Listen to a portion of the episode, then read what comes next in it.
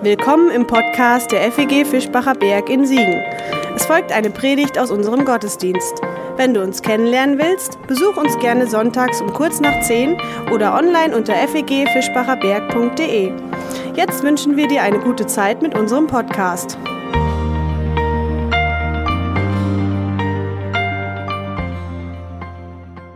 Vorletzte Leidenszeit in unserer Reihe zur Passionszeit und Vorpassionszeit in der Vorbereitung auf Ostern. Ich dachte, da wird es Zeit, so nach fünf Predigten doch jetzt mal die Frage zu stellen, was ist denn eigentlich Leid? Jetzt haben wir uns fünf Sonntage damit beschäftigt, aber noch nicht gefragt, was Leid überhaupt ist. Und ich habe im Internet eine ganz billige Definition gefunden, die ich euch mitgebracht habe. Weil sie aber gerade so einfach ist, kann man damit, finde ich, eine Menge anfangen besonders für die Predigt heute. Und wenn ihr da mitgeht, dann definieren wir Leid mal folgendermaßen. Leid entsteht durch die Nichterfüllung von Bedürfnissen. Leid entsteht durch die Nichterfüllung von Bedürfnissen. Dinge und Umstände, die ich zum Leben brauche, die bleiben mir verwehrt. Und ich finde, das könnte in etwa hinkommen, zumindest grob als Definition für das, was Leiden ausmacht. Dinge, die ich brauche, bleiben mir verwehrt. Nur, was brauche ich denn eigentlich als Mensch? Was brauche ich? Manche von euch kennen vermutlich vielleicht ein Modell, das seit 1943 bekannt ist und von Abraham Maslow entwickelt wurde. Das habe ich euch mal mitgebracht, die sogenannte Bedürfnispyramide. Da kann man immer wieder dran schrauben, das ist auch gemacht worden, kann das weiterentwickeln und äh, ein bisschen äh, modifizieren. Aber sie hilft zumindest ein bisschen, sich zu orientieren und zu fragen, was brauche ich denn eigentlich? Was brauchen wir Menschen denn eigentlich? Und dieses Modell, das geht von fünf Bereichen aus. Grundlegend sind die Existenzbedürfnisse. Luft zum Atmen, Schlaf, Nahrung, Fortpflanzung, Wasser, Wärme, solche Dinge die unsere Existenz, unser Leben bestimmen. Die haben in der Regel Priorität vor allem anderen, was uns als Bedürfnissen begegnen könnte, weil ohne sie unser Leben eben endet. Die zweite Ebene, das sind die sogenannten Sicherheitsbedürfnisse. Dazu zählen körperliche und seelische Sicherheit, eine Grundsicherung, Arbeit, Wohnung, Gesundheit und dergleichen mehr die zu meiner Sicherheit beitragen. Auf der dritten Ebene liegen die sozialen Bedürfnisse wie Familien, Freundschaften, ein Zugehörigkeitsgefühl, Austausch, Hilfe, Sex und Liebe. Die vierte Ebene, die besteht dann aus individuellen Bedürfnissen, wo ich mich nach Anerkennung segne, sehne, Vertrauen, Wertschätzung, Selbstbestätigung, Erfolg, Freiheit und Unabhängigkeit. Diese ersten vier Ebenen, die nennt Maslow Defizitbedürfnisse. Und im Sinne unserer Definition könnte man vielleicht sagen, wenn diese Bedürfnisse nicht wenigstens grundlegend gestillt sind, dann entsteht Leid. Und wenn sie erfüllt sind, dann bleibt noch eine letzte, nie ganz erfüllbare Stufe, die Stufe der Selbstverwirklichung. Menschen wollen ihre Talente ihre Potenziale und ihre Kreativität entfalten. Nicht bloß die Bedürfnisse, die Defizite stillen, sondern das, was vorhanden ist, nutzen, damit arbeiten. Und sie versuchen sich in ihrer Persönlichkeit und in ihren Fähigkeiten weiterzuentwickeln. Denn wir wollen Leben gestalten. Wir wollen dem Leben einen Sinn geben. Soweit mal das Modell als bisschen Hintergrund für die Predigt und für unseren Text, den wir gleich hören. Dieses Modell hat sich im Laufe der Zeit weiterentwickelt, hat Erweiterungen erfahren. Eine Erweiterung ist ein Bedürfnis, das dem Allen zugrunde liegt. Vielleicht kennt ihr das. WLAN und Akku, die modernen Grundbedürfnisse. Aber Spaß beiseite, es gibt auch seriöse Erweiterungen dieses Modells. Eine, die stammt von Maslow selbst. Etwa 30 Jahre nachdem er das Modell entwickelt hat, hat er eine weitere Ebene eingefügt. Interessanterweise kurz vor seinem Tod er fügte die Transzendenz an der Spitze ein.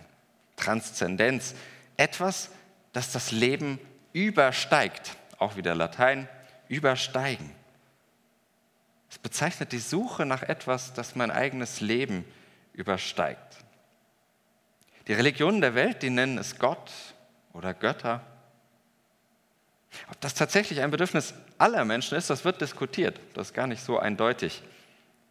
Aber auf uns, die wir heute Morgen einen Gottesdienst besuchen, gehe ich einfach davon aus, dass es auf uns zutrifft. Lange Rede, relativ kurzer Bibeltext. Wir hören auf Johannes 6, ab Vers 47 und sehen danach einen kleinen Videoclip. Wahrlich, wahrlich, ich sage euch, wer glaubt, der hat das ewige Leben. Ich bin das Brot des Lebens. Eure Väter haben in der Wüste das Manna gegessen und sind gestorben. Dies ist das Brot, das vom Himmel kommt, damit, wer davon isst, nicht sterbe. Ich bin das lebendige Brot, das vom Himmel gekommen ist. Wer von diesem Brot isst, der wird leben in Ewigkeit und das Brot, das ich geben werde, ist mein Fleisch für das Leben der Welt. Wer den Podcast hört, findet äh, einen Link zu diesem Video äh, in der Beschreibung. Ich sage aber auch noch ganz kurz, was drin vorkam. Ich glaube, man kann den Bibeltext heute nicht lesen, ohne sich Gedanken übers Essen zu machen. Auch solche Gedanken, wie dass 15 Millionen Tonnen Lebensmittel jedes Jahr in Deutschland weggeworfen werden. Und was in Europa weggeworfen wird, das würde zweimal reichen, um alle Hungernden der Welt zu ernähren.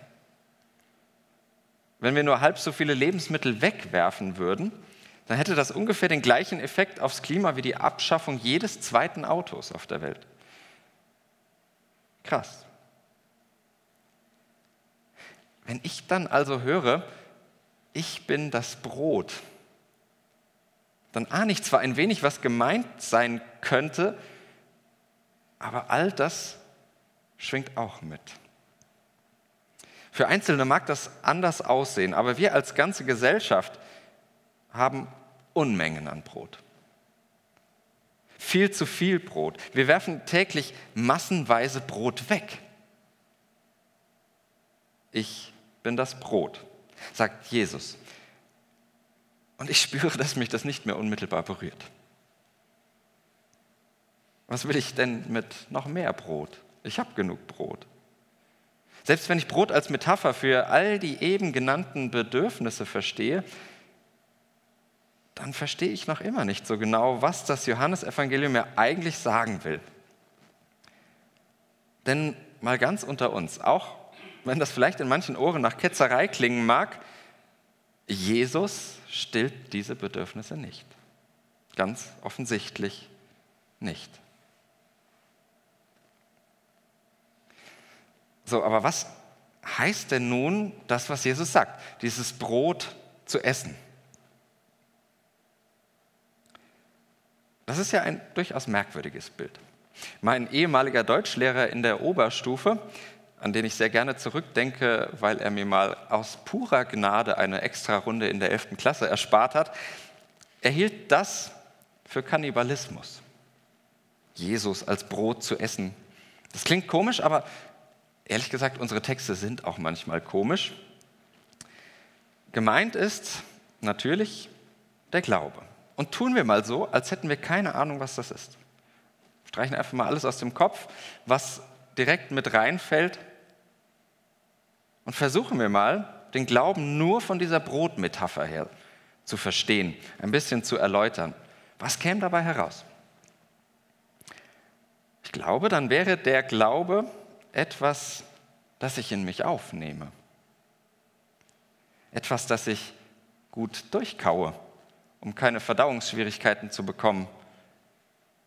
Glaube müsste dann bedeuten, dass ich etwas in meinen eigenen Stoffwechsel aufnehme. Also tief in die Prozesse, die mich am Leben halten. Allerdings, Stoffwechsel bedeutet auch, dass manches den Körper früher oder später auf unterschiedlichen Wegen auch wieder verlässt. Das ist genauso wichtig. Nicht alles, was ich im Glauben aufnehme, das wird tatsächlich auch gebraucht. Vielleicht gibt es ja sogar sowas, habe ich mir gedacht, wie Glaubensunverträglichkeiten. Manche reagieren etwa allergisch auf erhobene Zeigefinger, andere vertragen neuartige Zutaten ganz schlecht. Und natürlich gibt es da auch ganz unterschiedliche Vorlieben. Es reicht von Schwarz bis Weißbrot und wechselt zwischen hart und eher fluffig. Mal angenommen, das wäre Glaube und diese Brotmetapher ließe sich darauf wirklich anwenden, dann finde ich das ziemlich spannend, diesen Glauben. Und vor allem, vieles fällt dann in den Bereich der Geschmacksfragen. Und über die zu streiten ist bekanntlich relativ schwierig. Vielleicht geht dir das zu weit. Glaube als Geschmackssache. Und dann versuche ich es nochmal ein bisschen einzufangen. Ehrlich gesagt, aber nicht um dich zu beruhigen, sondern weil ich glaube, dass es tatsächlich zu diesem Glauben dazugehört. Wir reden nämlich immer noch über das Brot. Das bedeutet, es gibt tatsächlich Dinge im Glauben, die ändern sich im Grunde nicht. Das sind gar nicht so viele. Es gibt etwa knapp über zehn Kernthemen in der Bibel, auf die es immer wieder hinausläuft. Darunter so Nebensächlichkeiten wie Friede, Gerechtigkeit, Liebe, Hoffnung, Vergebung. Interessanterweise kenne ich Glaubensformen, in denen diese Dinge fast keine Rolle spielen, aber sei es drum. Diese Dinge meine ich auch gar nicht, sondern ich würde es noch weiter vereinfachen. Christlicher Glaube fragt nämlich immer nach Jesus. Noch prägnanter formuliert, christlicher Glaube funktioniert nicht ohne den Christus. Ohne Essen keine Mahlzeit und ohne Christus keine Kirche. Nun mag man sagen, ja, Moment, Christus, Jesus, da kann man ja viel drunter verstehen. Wir haben ja schon allein Evangelien, die ihn ganz unterschiedlich darstellen. Und ich würde antworten, genau, das ist doch super. Ich finde das gut. Und schon vor knapp 200 Jahren, äh, Jahren predigte Friedrich Schleiermacher, ein großer Theologe, ganz ähnlich. Er sagte, wenn Behauptungen, die uns unverständlich sind, doch einen anderen zum Herrn hinführen, dass er aufs Neue zu ihm geht, dass er ihn bekennt, bei ihm forscht, wie sollen wir ihn dann verdammen? Wie wenig es uns auch erbaue, was er sagt, denn er will ja demselben Ziele zu. Er kommt mit uns aus demselben Geist und kann also auch mit uns verbunden bleiben. Mit anderen Worten, weil seine zugegebenermaßen nicht ganz so einfach sind, wenn es den anderen auch um Jesus Christus geht, dann ist alles gut. Auch wenn ich beim besten Willen nicht verstehe, was sie da tun und glauben. Denn wir fragen alle nach demselben Grund, essen alle von demselben Brot.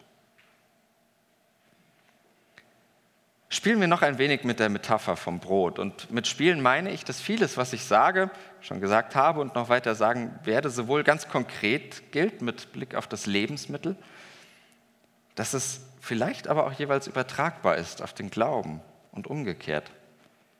Ihr müsst ein bisschen selbst entscheiden, was ihr hört und hören wollt.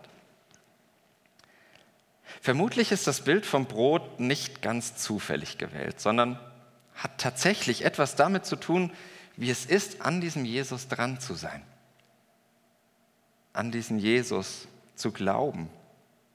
Und wie schon angedeutet, wir vermeiden die plumpe Antwort, als würde bei Jesus einfach jedes Lebensbedürfnis gestillt. Ich halte das mit Blick auf mein Leben, auf unsere Welt für eine Illusion. Und trotzdem, trotzdem scheint mir irgendwie was dran zu sein. Denn dieses Brot des Lebens, das erinnert zugleich an meinen Hunger nach Leben. Das lenkt meinen Blick weg von mir, der ich reichlich genug zu essen habe. Die Rede vom Brot, die macht mich aufmerksam auf die Brotlosen. Ich, der ich als Mitglied meiner Gesellschaft in den Brotresten sitze und nicht weiß, wohin damit. Ich höre vom Hunger der anderen. Mich zumindest stellt es vor die Frage, was mache ich denn mit meinen Resten? Beharre ich darauf, alles aufzubewahren, es zu konservieren? Oder teile ich aus? Vom Brot, vom Leben, vom Glauben. Das Brot weckt aber auch meinen eigenen Hunger. Vielleicht kennt ihr dieses Phänomen, ihr lauft durch die Stadt und habt plötzlich diesen Geruch in der Nase. Pizza, Pommes, Döner, Kaffee, was auch immer. Was passiert? Oh, jetzt habe ich Lust drauf.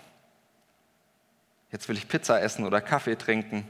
Oder noch näher am Bild, Samstagmorgen eine Tüte warme, frisch gebackene Brötchen im Arm oder auf dem Beifahrersitz.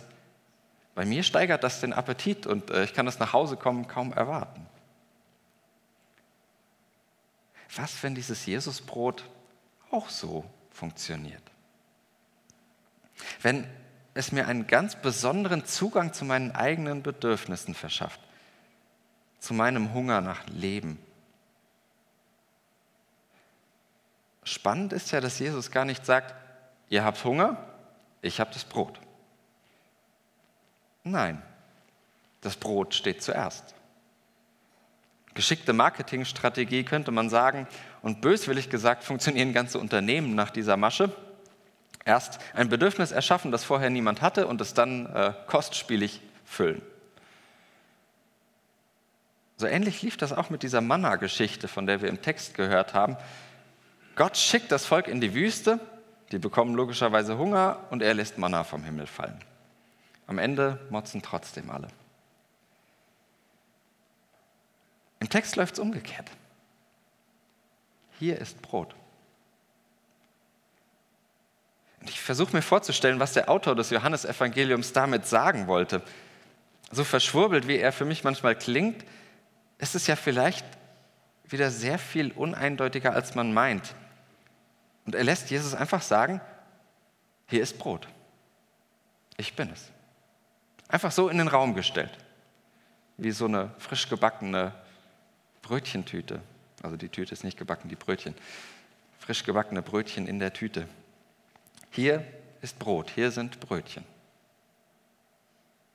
Und das fängt ganz gut ein, wie es mir oft mit diesem Jesus und mit seiner Geschichte geht. Denn ich spüre, dass da etwas ist.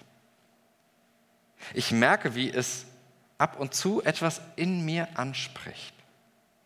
So eine Art von Hunger die ich vorher vielleicht noch gar nicht so wirklich kannte, die ich nicht so richtig benennen konnte. Vielleicht war er noch nicht mal da, dieser Hunger. Ohne Brot, da hätte ich eben Kuchen gegessen. Aber jetzt rieche ich es nun mal. Und ich bekomme Lust drauf. Nun geht es nicht um so banale Dinge wie eine Pizza oder einen Kaffee, sondern es geht ums Leben. Genügend Anknüpfungspunkte gibt es ja daran. Offene Stellen, an denen bei mir am Leben etwas andocken kann, wo ich Bedürfnisse habe. Und beim Jesusbrot, da steigt mir der Duft einer ganz besonderen Lebensmischung in die Nase und macht mich neugierig. Ewig nennt der Text diese Sorte. Ewiges Leben Offen gesagt, es ist gar nicht so leicht zu sagen und zu verstehen, was damit eigentlich gemeint ist, erst recht im Johannesevangelium. Es meint jedenfalls nicht bloß das Leben nach dem Tod. Das zeigt schon unser Text, den wir gelesen haben, denn für das Johannesevangelium ist das ewige Leben hier und jetzt. Wer glaubt, hat das ewige Leben. Wer glaubt, hat das ewige Leben. ewig. Oder wie ich es für heute nennen würde, unvergänglich. Nicht unsterblich, offensichtlich nicht. Aber unvergänglich. Diese Sorte von Leben, die hat kein Verfallsdatum. was in dieser Art von Leben steckt, das hat etwas Bleibendes. Dem kommt eine Bedeutung zu, die nicht so leicht vergeht. Durch ein solches ewiges Leben wird etwas in die Welt gepflanzt, das sich kaum wieder aus ihr entfernen lässt. Wie Unkraut, nur nützlich. Wenn wir wieder vom Brot her denken, dieses unvergängliche Leben, das nimmt konsequent den Kampf gegen das hungernde Leiden auf. Wie genau, das weiß ich leider nicht. Denn es rührt an das Geheimnis des ewigen Gottes selbst. Aber es klingt etwas an in dieser Rede vom Brot. Ich ahne, dass ein solches Leben etwas gegen den Hunger, gegen die Nichterfüllung von Bedürfnissen leisten könnte. Auf ganz unterschiedliche Arten und Weisen. Unvergängliches Leben, damit das Leiden vergänglich wird. Unvergängliches Leben, damit das Leiden vergänglich wird. Bleibt mir ein letzter Gedankenkreis, denn aus dem Brot in unserem Text wird Fleisch. Plötzlich, ziemlich unvermittelt, auch irgendwie ein komisches Bild, das Brot ist mein Fleisch, sagt Jesus. Und er spielt damit auf seinen Tod an. Auf die Hingabe seines Lebens. Die Hingabe seines Lebens, die für die Welt das Leben bedeuten soll. Weil das unvergängliche Leben im Geheimnis seiner Lebens- und Leidensgeschichte lebt. Weil in einer solchen konsequent gelebten Liebe das Unvergängliche aufscheint. Eben wie dieser Sonntag, ein Stückchen Ostern mitten in der Leidenszeit. Und dieses Leben, das ist das Leben für andere. Es ist das Leben für andere, das zu einem ewigen Leben wird. Es ist diese unvergängliche Liebe, die mich so viel intensiver lockt als jedes noch so frisch gebackene Brötchen. Und diese Liebe, das ist die Spitze meines Lebens. Die Spitze, die mein Leben übersteigt. Sie ist das, was ich über alle meine Bedürfnisse hinaus ersehne und zu leben versuche. Sie ist es, die meine Lebensmöglichkeiten übersteigt. Und sie feiern wir an Ostern. Diese unvergängliche Liebe. Doch sie bleibt mir auch Geheimnis. Darüber haben wir in den letzten Wochen nachgedacht, dieses Geheimnis, weil diese Sehnsucht nach ihr, nach dieser Liebe, nach diesem Leben für andere mich auch leiden lässt. Und trotzdem irgendwie Leiden lindert. Und sie ist es, die mich immer und immer wieder zur Jesus-Geschichte lockt. Zu dem Gott, der mir zusagt, hier ist Brot. Hier ist Leben. In Liebe. Unvergänglich. Amen.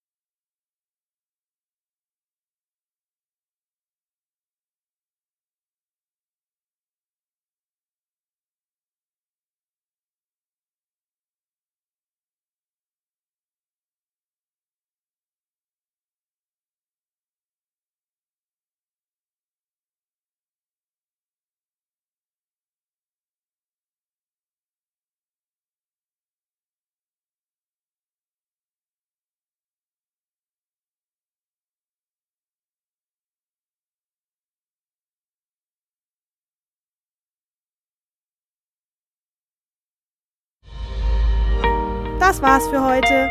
Um keine neue Folge zu verpassen, kannst du den Podcast einfach auf deinem Smartphone abonnieren. Mehr Informationen findest du unter fegfischbacherberg.de. Wenn es dir gefallen hat, lass uns gerne einen Kommentar oder eine Bewertung da und sag es weiter. Tschüss und vielleicht bis zum nächsten Mal.